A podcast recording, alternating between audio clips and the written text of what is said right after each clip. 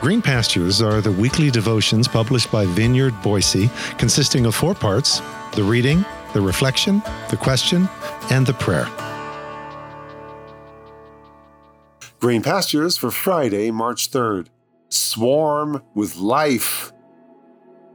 Today's scripture reading is found in Genesis chapter 1, verses 20 through 23 from the Message translation, which reads God spoke, Swarm, ocean, with fish and all sea life. Birds fly through the sky over earth. God created the huge whales, all the swarm of life in the waters, and every kind of species of flying birds. God saw that it was good. God blessed them. Prosper, reproduce, fill ocean, birds reproduce on earth. This is God's word. So much life. Those were the final words spoken by Laura Roslin in the epic series Battlestar Galactica before she succumbed to the cancer that had chased her across the universe. Flying with a bird's eye view over what was now their Earth, so long sought, Roslin sees a proliferation of life surpassing all she had ever witnessed in all the 12 colonies of their home world. All concentrated, teeming, thriving on this one planet, which is actually our planet. And she was only catching her initial glimpse of it. So much life. Think about it. God didn't just make dog and call it good, or spot, or rover. He made at least 360 breeds of dogs of all shapes and sizes and colors, from the Great Dane to the Shih Tzu. At least that's how many we have currently counted.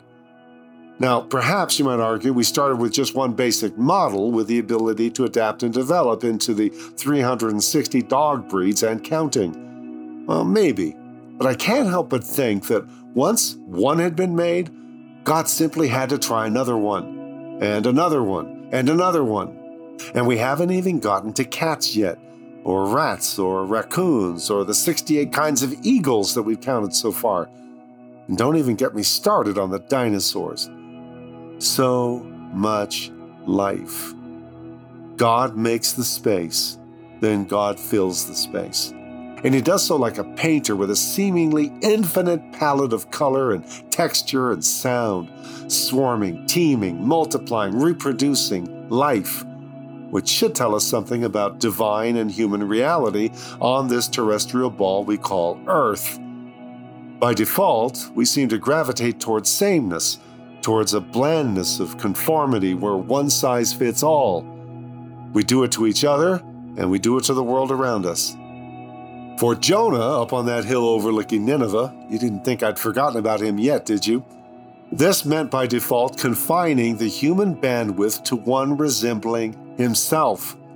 And all of those lowing Ninevite cows, forget about them. But when God spoke, it was swarm ocean with fish, sky with birds, and land with creatures beyond count, which means we embrace them all. We make room for all. We value all.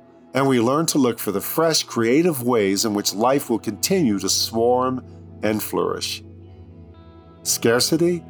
Zero sum game? Only so many pieces of the pie to go around? Not with this God, and not with this creation.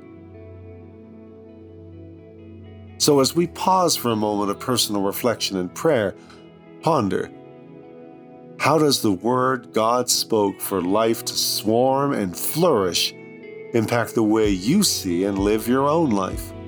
How do we move beyond an existence bounded by scarcity and fear and self protection into one that embraces a world filled with so much life?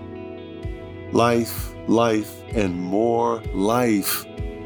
That's one way of translating eternal life, not merely duration, not just linear extension, but an unimaginable, expansive, creative swarming of living possibilities and potentialities.